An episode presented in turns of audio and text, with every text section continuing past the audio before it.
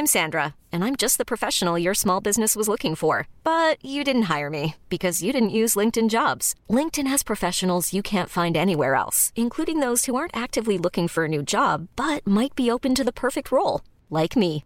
In a given month, over 70% of LinkedIn users don't visit other leading job sites. So if you're not looking on LinkedIn, you'll miss out on great candidates like Sandra. Start hiring professionals like a professional. Post your free job on linkedin.com/achieve today.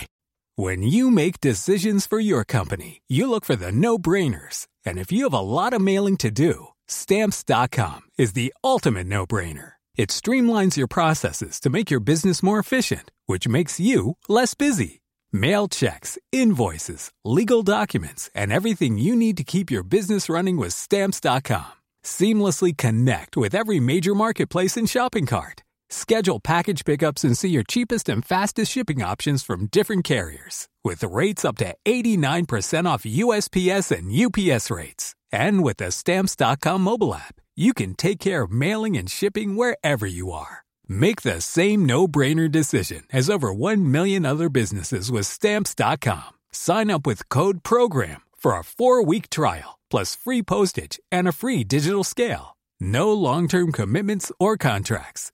That's stamps.com. Code program.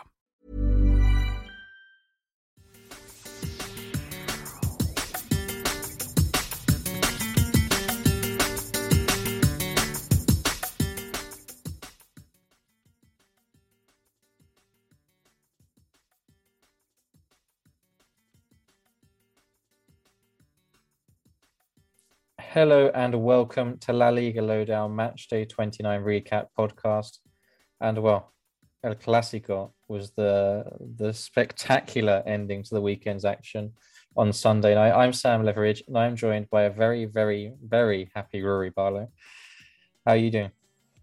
Yeah, I've been smiling quite a lot um, over the last two, three hours. Even sort of the people that like friends and family that uh, don't like football were texting me, being like, sending me screenshots of the score, uh, which I was yeah just sending them pictures of my face. Um, so yeah, I'm pretty happy. Sam, how are you? Yeah, no, I mean it's it's not every weekend that you get to see Real Madrid get thrashed at the Bernabeu, so it's good for for the competitive side of Spanish football. Not even as a as an Atletico fan being a bit anti Real Madrid. But you know, seeing Real Madrid, if Real Madrid had won that today, the title race is over, so on, so on. It's good to see that Barcelona are going to compete and and do something. Maybe it's too late for the title, but I guess that's the question, isn't it, Roy? I mean, are Barca back? Gerard Piqué um, says so, but I, am reluctant to commit to that because I, I am sure somebody will pull my words up and then uh, make it into a meme very shortly after Barca get beaten by Madrid in the next Clásico, but it certainly felt like Barcelona were competing from a level playing field again.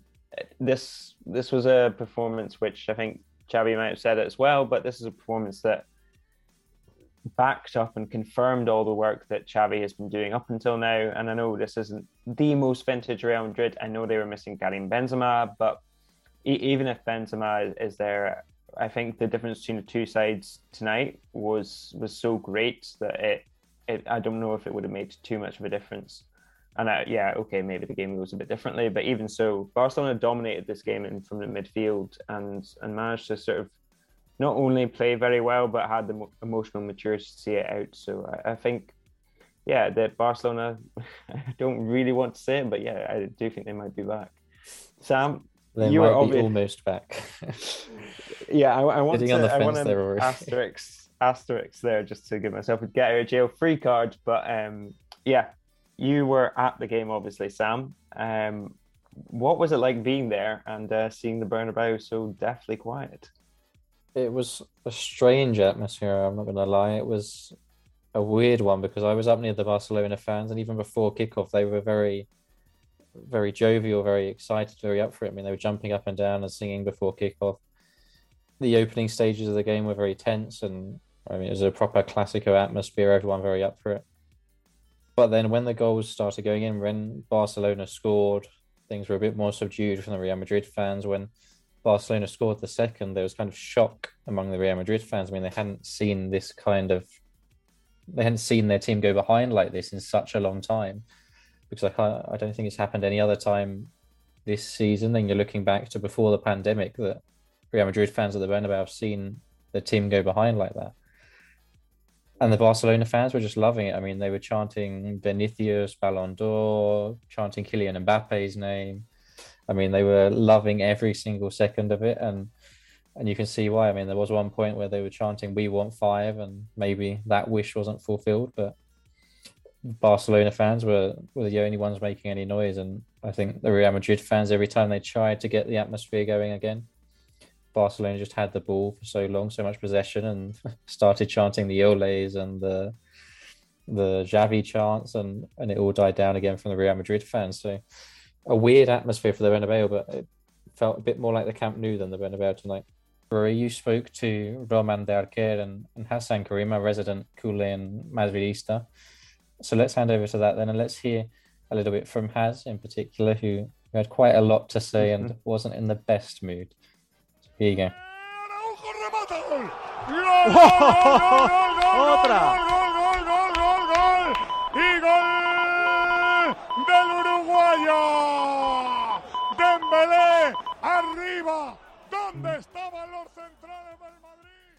I am absolutely delighted, and I mean that in the most sincere sense of that word this time, to be joined by Roman de Arquer and Hasan Karim after we've watched what was an utterly shocking Clasico. I don't think anybody saw this coming, um, not quite in the fashion that it happened or the way it happened.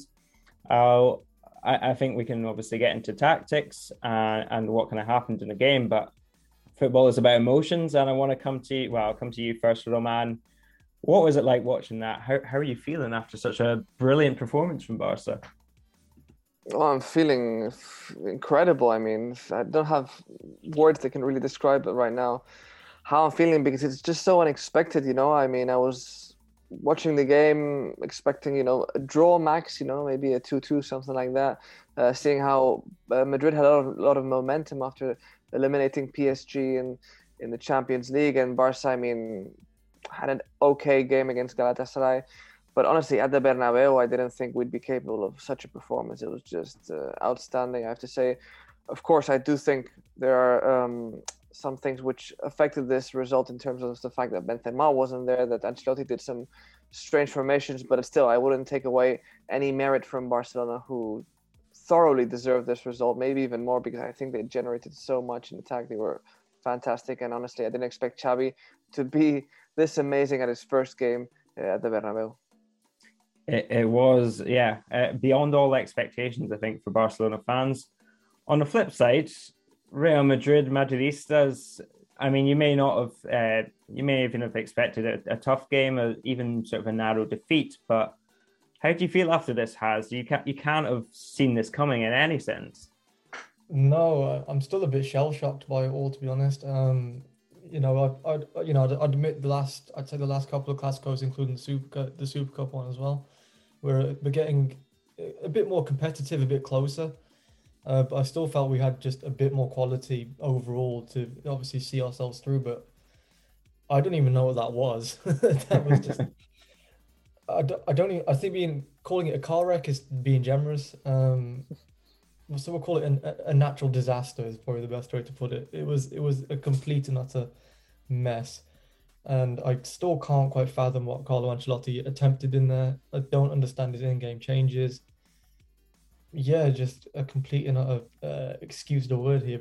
Show is probably the best way to put it. we'll uh, so so we'll sort of try and analyze it from the point of view like before the match. Obviously, Karim Benzema was ruled out, and that was kind of the big question for Carlo Ancelotti what he was going to do. They played with Rodrygo and Vinicius up up front, and nominally Luka Modric also in kind of a, a false nine sort of forward midfielder role. Mm. Real Madrid, to be fair, they weren't sort of they were went a goal behind, obviously, but they had the chance with Vinicius where he goes through one on one with Ter Stegen, he goes down, uh, nothing given. Up until that point, what were you kind of thinking about? First of all, Ancelotti's choice of what he was kind of deciding to do, and Real Madrid's performance before, well, it kind of got out of hand. I'd say the opening 10 minutes were fairly back and forth, quite balanced in a way. Um, you know, it's just like both were just sort of goading at each other nothing clear cut happening. Um, and then you know, uh, lo and behold, Vinicius gets that chance again you just mentioned. Um, and I still don't understand why he decided to dive at that point. I really don't. Get and it was a dive. There's no sugarcoating it. It was clear and cut a dive. Um, because if you watch, you watch it back, he had time, enough time at least anyway, before he was closed down. You know, to whether to try and dink the keeper or do something of that ilk, and it could have made it one-one by that point as well. Um, but his decision there was just uh, pathetic, uh, embarrassing, disgraceful. Um, you know, all those all those negative words fit that per- perfectly. They were abs- It was an absolutely awful decision, um, and I don't understand why he got so riled up afterwards. I thought that was particularly petulant of him, quite childish. Um, but it's something that's kind of emerged in him through the season anyway, but just not seen it as prevalently. But that was probably the most high profile one, and I'd say his lowest point of the entire season so far. It's interesting you sort of mentioned that petulance. I think one of the things that Xavi was keen to emphasize before the match was the emotional maturity of going to the Bernabeu. And the first half, I think they managed it fairly well. They managed to gain control in the midfield, which I think, if you look at Barcelona's success down the years, it's always kind of come through that. Roman, were there any kind of surprises in this Barcelona team for you? Eric Garcia started. And how did you kind of see the first half going from, from your point of view, from a Barcelona perspective? Well, I mean, I have to agree with Has. I think the first 10 minutes were, you know, both teams were going forward. It was quite an exciting game just at the start. The clearest chance was maybe for Obama Aubameyang, who I thought had to put that in, but unfortunately didn't get, get good contact on that shot. But from there on, Barca just uh, kept getting more control, more calm, more pause. And it's true that um, with Barca this season, we haven't been seeing, I think, that much control in many games because uh, with Xavi, it's more common that you see you know, uh, players looking for long balls uh, behind defenders' backs, Aubameyang looking for pace, Dembele, etc. So in that sense, um, I guess that against the Madrid, the game plan was a bit different, more control, moving around. And it's true that also Madrid were leaving lots of spaces in the middle with that really strange formation Ancelotti had uh, set, uh, set up for this match. So there, Frenkie de Jong, Pedri, etc. They're finding ounces of space to move around the middle, to move the ball. So they're very really comfortable but overall, I mean, I was very impressed with the team, and I can't complain at all. Yeah, I think for me, the thing that surprised me most is that Real Madrid played extra midfielders, and yeah, Barcelona they they had them on the carousel. They were going around and they were constantly on the turn because Barcelona players were in behind them and finding space, as you say. And I think if you're going to play an extra midfielder, you're going to play um, sort of four midfielders and two strikers, and you want more control and you also want to be sort of shutting down the, the space. Has obviously Carlo tried to change things at halftime, being 2 0 down. Camavinga came on for Toni Kroos. Alaba went to left back. What did you kind of think of the second half approach from Madrid? Uh, obviously, it didn't work out in the first kind of 10 15 minutes. Too little, too late at that point. I mean, those were inclusions that should have been in there from the get go. Um, I mean, the starting formation he picked was like some sort of weird 4-2-4 almost, um, with at times Kroos and Modric being the furthest two forward, which I just didn't understand whatsoever.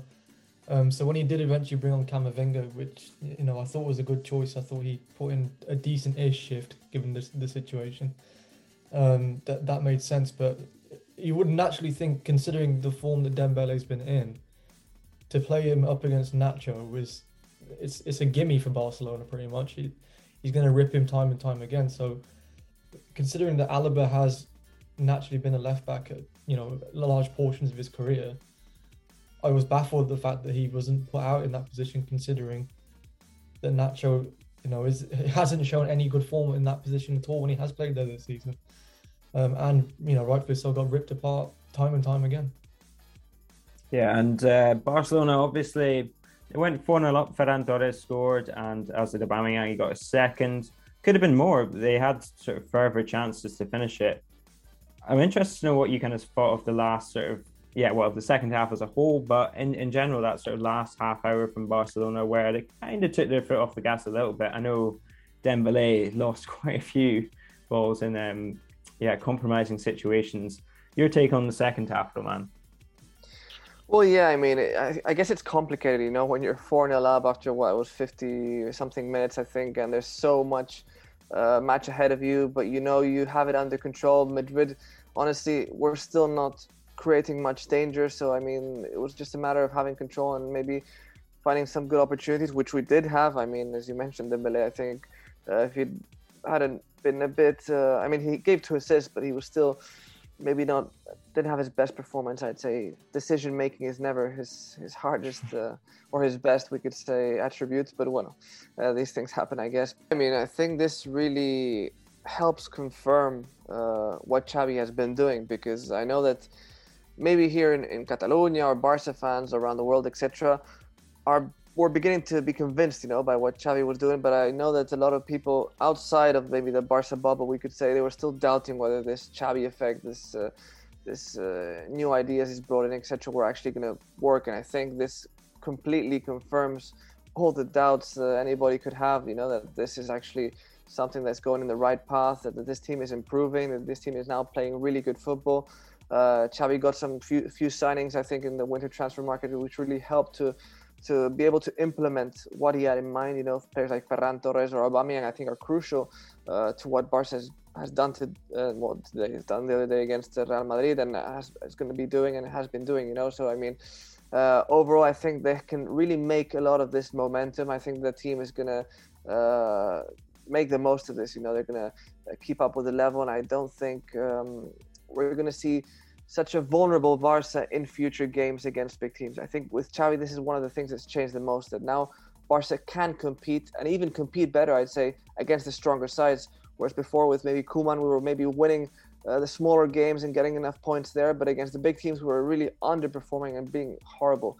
Whereas this has completely changed. This dynamic is really different with Xavi. Now we're in the, against the big teams. We are uh, showing that we are Barcelona, you know, once again, and I hope uh, that this can allow us maybe not fight for La Liga, but push right until the very end and at least try and get that second spot uh, if possible. Yes, very, very shortly after the game finished, Gerard Piqué tweeted, We are back, full stop, mm-hmm, yeah. which is um, doing some numbers on Twitter, it's fair to say. Has, for Real Madrid, how does this kind of fit into the narrative of their season? Because you're nine points clear at the top of the table, probably still going to win La Liga. You are in the Champions League quarterfinals against Chelsea. What does this mean for for Madrid? Perhaps for Ancelotti, but yeah, how do you kind of fit this into to your season so far? Um, it's it's a weird one because I mean, even at the start of the campaign, I said that this season was always a bit of a kind of a band aid a season. It wasn't one that it was sort of had an a sort of direction to really what the end goal of whatever the current project is. I think it was just something to fill the gap while they found somebody in dugout that was a bit more permanent, shall we say? Because I don't think Carlo Ancelotti should stay on beyond this this season, even with the league title in the bag. Um, I just don't think it, it's it's a viable project. So I think it just kind of puts a, a large stain on that La Liga triumph. You know, uh, you know, eventual. I'd, I'd even say possible at this point, because I don't know after that result you kind of just feel a bit doubtful. Interesting. I'm sure it will be. Uh, it will look a little better in in a few days' time. we we have come to you at the sort of lowest point. Um, I'm happy to sort of uh, wrap it up there. Is there any kind of last thoughts that you guys wanted to to drop in? Got a lot of words, but none of them are repeatable. oh. No, I mean on my behalf, uh, not much to say. You know, I mean, whoever hasn't watched the game, if they haven't had a chance, I think uh, if they're a Barca fan, of course, I think it's worth uh, going back and checking it out uh, because uh, it's probably well, it's probably it's undoubtedly the best performance we've had uh, this season against Barca. And, was, and as I was reading on Twitter now, um, Barca-related uh, journalist was saying that this season Barca has played extremely bad, bad, very bad, good, okay, and like today or like the other day against Real Madrid. So I mean, it comes to prove how this Barca has really evolved, you know, in such a short period of time, and hopefully this is going to keep going and, and we'll see we'll see better things to come. And but let's not forget this is still you know very long lots of things can happen and we still have to work hard to to stay where we are. And that is the is the sort of um pessimism of somebody who's hurt, been hurt by football before because i know exactly the feeling. On that note um, I will throw it back to the pod, but thank you very much, both Has for for getting over your your wallowing for a few minutes, and uh, Roman for for glorying in in your delight with us. Thanks for having me. Well, there we have it. Has not the happiest of, of Real Madrid fans or, or football fans. Maybe I'm sure there are some more angry Real Madrid fans. But maybe this weekend was the weekend to slip up as Sevilla took another draw, Rory, and we're getting kind of used to this in the last few weeks, talking about Sevilla drawing a game which could have gone the different way. I mean, what did you make of their game against Real Sociedad? A nil-nil draw, but maybe Sevilla were lucky for this one to be a draw. Yeah, and you can sort of. I think Sevilla fans are in a bit of a weird situation because they are obviously very grateful for all that Julen Lopetegui has done. I think to a point they've overachieved this season, but also having got to the situation they were in in January, February, it has been a disappointing couple of months in the league. And this was another of those games where you look at it, and if they were going to mount a title challenge, then they had to be winning this game. And to be honest, Sevilla, I mean, Julen Lopetegui, he said it in his post match presser that they had sort of 20 minutes where they hemmed Real Sociedad in, but they didn't really create that much danger.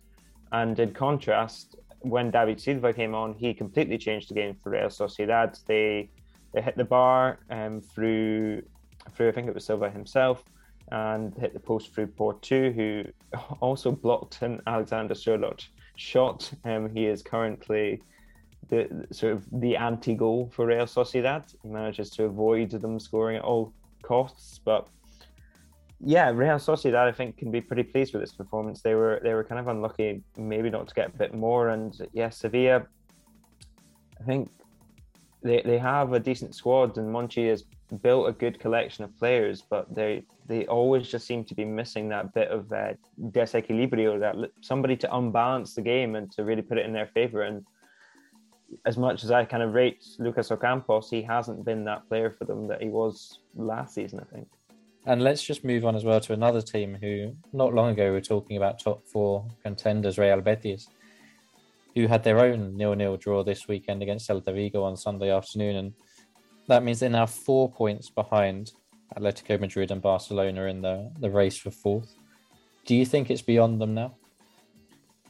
I think it might be. You know, I, I, I want to believe in Betis, and I have a, a very soft spot for Manuel Pellegrini, but I think today we almost saw sort of an acceptance from Betis themselves that this is beyond them and that Europa League for them is the target. They've obviously got the cup final to come, which is the sort of big match on the horizon for them. But they were clearly very hurt. They went out in the in the last, literally last kick, last um, sort of header of the game against Eintracht Frankfurt, and they, they were clearly still kind of smarting from that in a sense because I think they were missing Nabil Fekir, but they started with Paul Akouokou and Guido Rodriguez and William Carvalho playing a, a, little bit further forward. And it sort of encapsulated Betis' approach that they weren't going to lose this game as opposed to really going for it. And as the sort of last 20 minutes came into play, Celta were the ones that were kind of pushing more. And I think that in itself, while I understand Pellegrini's sort of point of view, it does seem like they themselves have accepted that top four might just be a little bit far for them.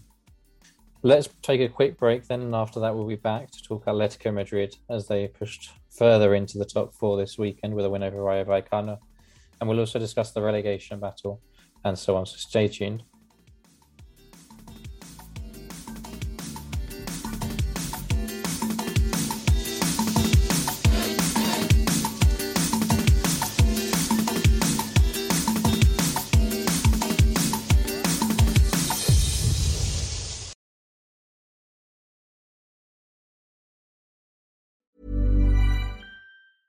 Hiring for your small business? If you're not looking for professionals on LinkedIn, you're looking in the wrong place. That's like looking for your car keys in a fish tank. LinkedIn helps you hire professionals you can't find anywhere else, even those who aren't actively searching for a new job but might be open to the perfect role. In a given month, over 70% of LinkedIn users don't even visit other leading job sites. So start looking in the right place. With LinkedIn, you can hire professionals like a professional. Post your free job on linkedin.com slash achieve today. One size fits all seemed like a good idea for clothes. Nice dress. Uh, it's a it's a t-shirt. Until you tried it on. Same goes for your health care. That's why United Healthcare offers a variety of flexible, budget friendly coverage for medical, vision, dental, and more. So, whether you're between jobs, coming off a parent's plan, or even missed open enrollment, you can find the plan that fits you best. Find out more about United Healthcare coverage at uh1.com. That's uh1.com. Hi, I'm Daniel, founder of Pretty Litter. Cats and cat owners deserve better than any old fashioned litter. That's why I teamed up with scientists and veterinarians to create Pretty Litter. Its innovative crystal formula has superior odor control and weighs up to 80% less than clay litter. Pretty Litter even monitors health by changing colors to help detect early signs of potential illness. It's the world's smartest kitty litter. Go to prettylitter.com and use code ACAST for 20% off your first order and a free cat toy. Terms and conditions apply. See site for details.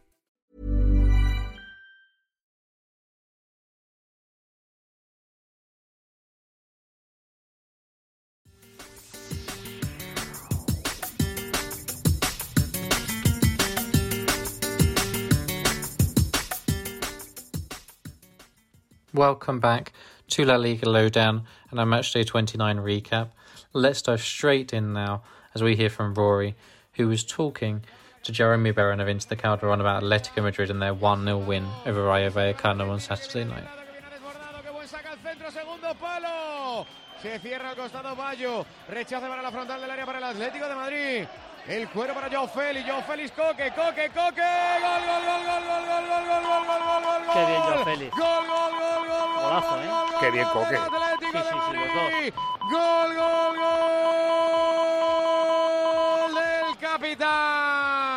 Gol de Coque, marca el Atlético de Madrid. Buena la combinación, pared dentro del área. Que finaliza Coque al palo. I am joined by Jeremy Beren of Into the Calderon.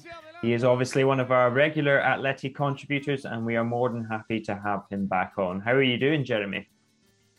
Doing well, Rory. Delighted to be here. Thanks for having me on.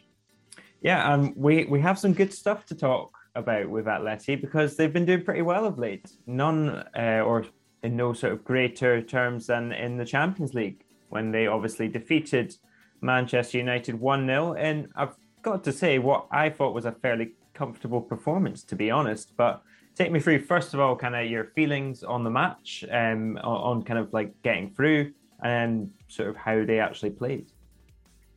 Yeah, getting through is a, a landmark achievement for this season, considering where Atletico were last month, the month before, the month before that. So many poor performances this season, uh, and a lot of instability on and off the pitch, which is which has been rare in the Cholo Simeone decade. So to overcome Man United, now granted, United have a ton of problems of their own institutionally, but overcoming United and doing it on the road at Old Trafford, it's a big deal. Uh, we said this on my podcast earlier this week is that even though United have had somewhat of a come down in recent years after Sir Alex Ferguson's retirement, it's still a big deal to beat them. They're still a, a huge global brand. That's a big name, a lot of muscle, a lot of financial might and, and sway.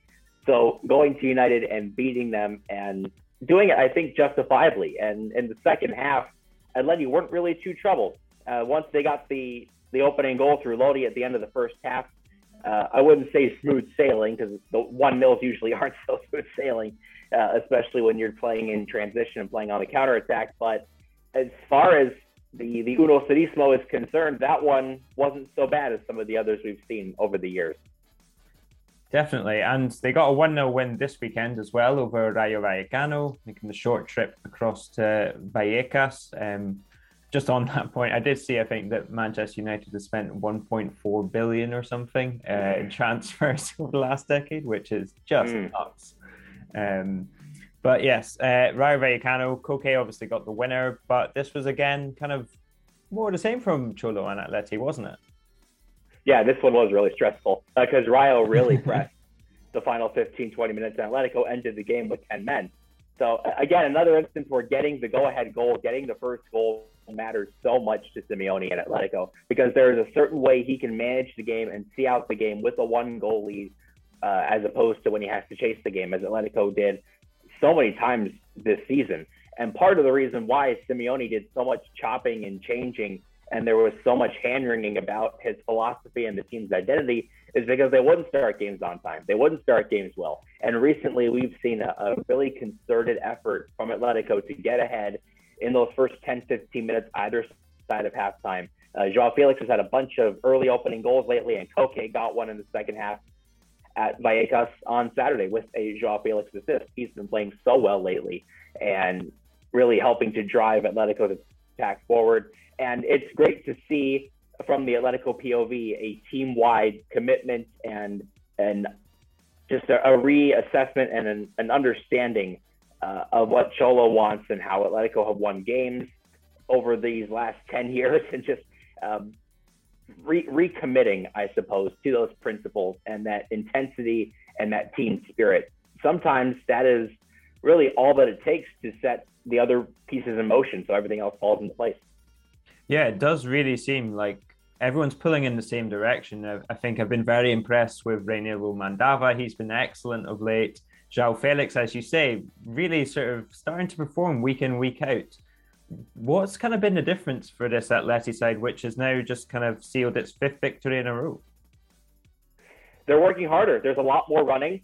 Uh, the midfield and attacking lines are much more compact. Atletico are, are defending a bit more like like they used to defend, and it's really interesting how it was a loss, the Levante loss, that kind of turned everything around for this team. Whereas we talked earlier in the season about how any certain win would prove to be a turning point, whether it was the victory at San Siro, a victory at home over Barcelona, the 3 0 win over Betis back on Halloween. None of those turned out to be, well, turning points. It was the loss to Levante that made everyone realize, okay, we need to fix this before it gets really, really bad and spirals completely out of control. And João is an example because I'm not sure what's really happened, but it seems that for the first time, João and Simeone are on the same wavelength. And it's been two and a half, almost three full seasons where there have been inconsistent patches. There's been periods where the coach hasn't quite trusted the player, and and the player has said, "You need to trust me more." And Simeone's like, "Why should I trust you? What what have you shown me?" But it seems like they're finally understanding one another. And João is working really hard for the team, and he's being rewarded for it. Hard work and running and unselfishness, they all pay off. I think Antoine Griezmann's also had quite an influence on João. Those two are getting along really well on and off the pitch. And I think he's been a mentor for him and helping him to understand how Cholo thinks, why he thinks this way, and what the best way is to succeed at Atletico, which is a notoriously difficult side to adapt to. Thank you there, Jeremy, and thanks, Rory, as well. So let's move on a little bit from there. Then, I mean, Rayo are, are now part of that relegation battle. I think their first half of the season means they will be okay. But there were some big results down at the bottom this weekend. We'll have a quick run through of all of those. Getafe, not quite safe yet, went to Athletic Club and got a one-all draw on Friday night. Feeling a little bit hard overdone by with the offside call by VAR. Then Saturday, Alaves two, Granada three. Rory, tell us a little bit about this game because it was arguably the game of the week and maybe even better than the Clasico if you're kind of the hipster, freaky La Liga fan who wants to watch Alaves Granada. Um, fortunately, I am, although I'm not. I'm not uh, resting any anything away from El Clasico this weekend.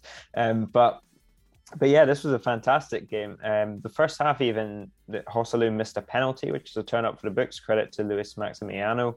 But there were chances for both teams in the first half, and then in the second half, they started converting them. And Granada went ahead with fantastic set piece routine and Sergio Escudero right into the top corner. Alaves come back and within seven minutes have gone 2 1 up.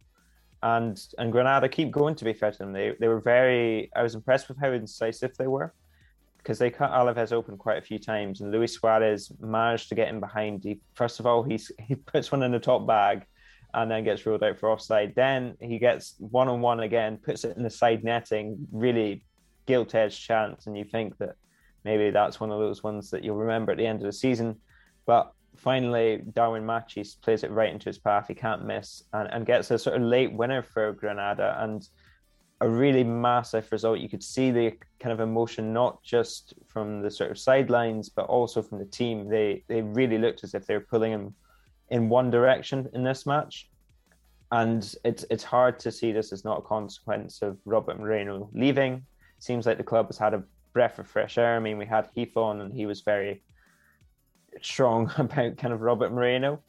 But but yeah, credit to Granada who to be to put it very bluntly, I mean they weren't solid defensively, but they were good and they were better than Alaves in this game. And it was another one of those games where you sort of think that there's stuff there from Alaves, but they probably just don't have enough stay up.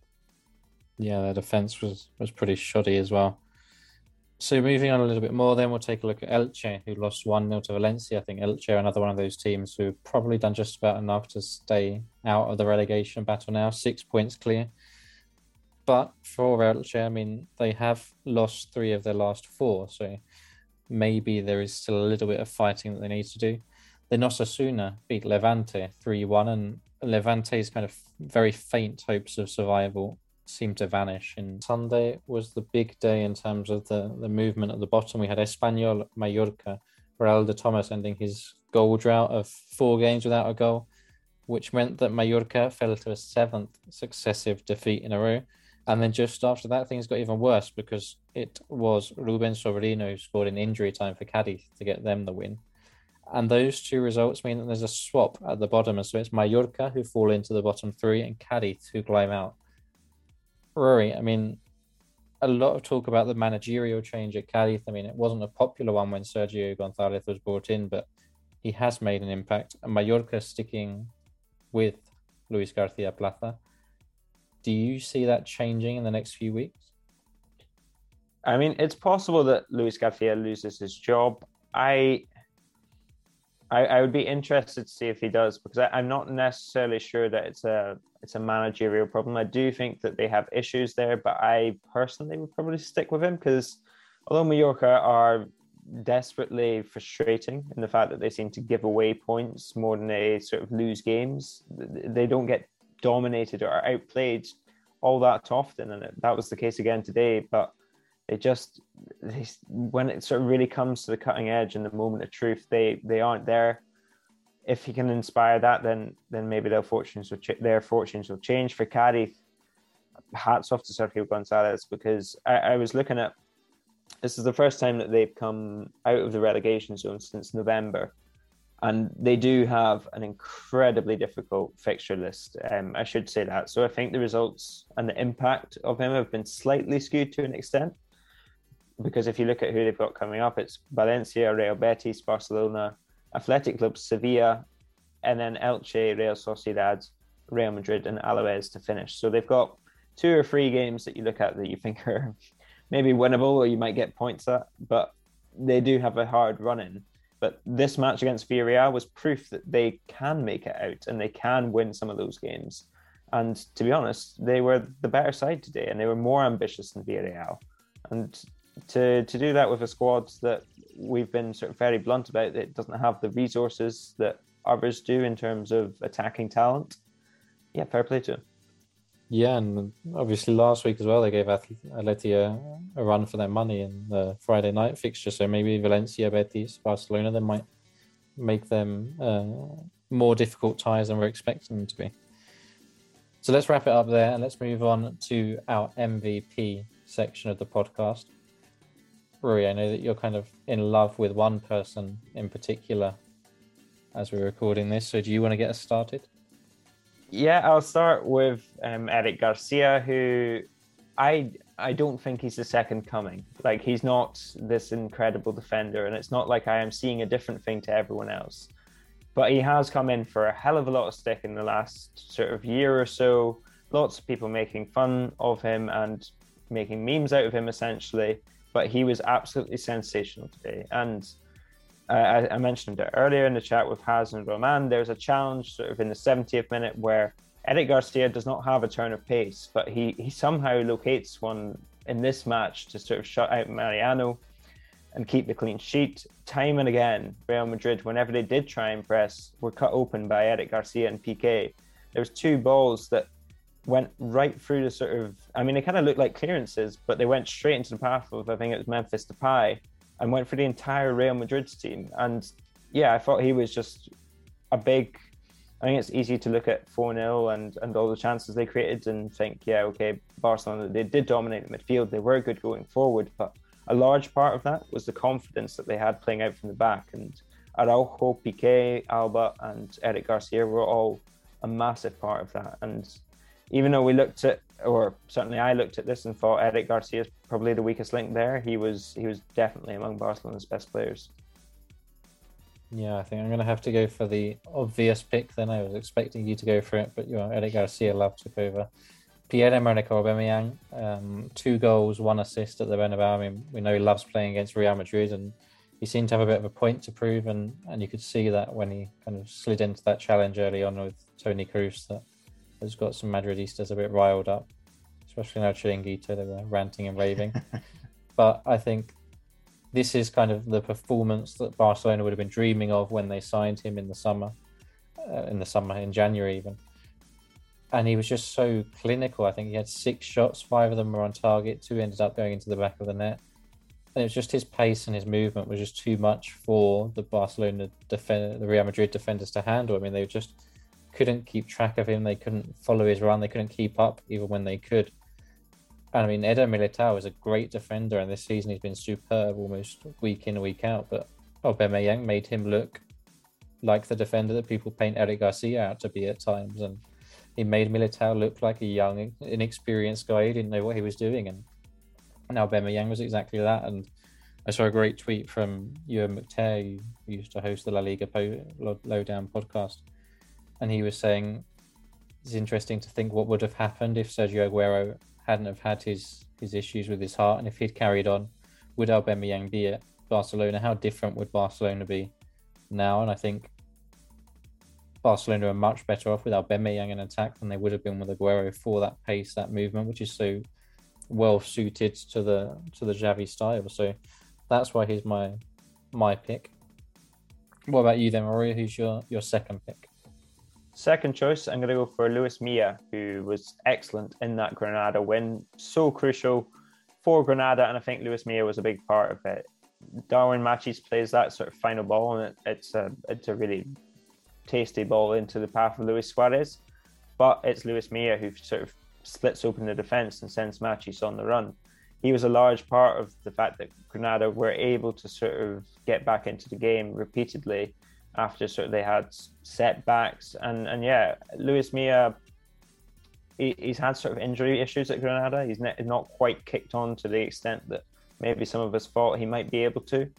But today we kind of saw the quality that he has, and he's definitely a sort of La Liga standard central midfielder, and for a league that kind of is almost based on central midfielders to an extent, um, that's good praise.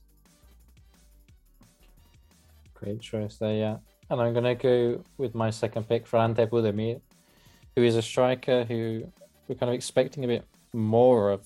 At least I was at the start of the season at Osasuna. I think he proved himself very much at Mallorca, and then his first season at Osasuna, we were hoping for a bit more, and maybe thought he'd settle in a bit better. This season, he hasn't quite hit the same heights as he did with Mallorca in a few years ago, but he's up to three league goals in in 19 games after this weekend. He got a goal and an assist, but he was just such a thorn in the side of Levante. I mean, he's one of those strikers who's so physical and, and so willing to kind of battle that for defenses like Levante, who are a bit all over the place. They just can't quite handle him. And I think Ante Budimir did that very well. I mean, he had some great link up play with Ruben Garcia as well in attack as well. And it was interesting to see how, how Arrasate has kind of changed the shape a little bit to kind of have this one number nine target man kind of Budimir role alternating with Kike Garcia because at the start of the season they were playing with two up front, and now I think Budimir has shown that he can play it up front on his own and do a good job of it. And I think this performance against Levante was the perfect example of, of why. So that's our four picks for MVP. So make sure you check out our Twitter at La Liga Lowdown on Monday, and you can have your say, vote, and let us know if you think we've missed somebody out. I know that Ruri was a little bit against including Ousmane Dembele for for his personal grievances, but two Barcelona players in there to choose from. Ruri, to wrap us up, what was your moment of the week?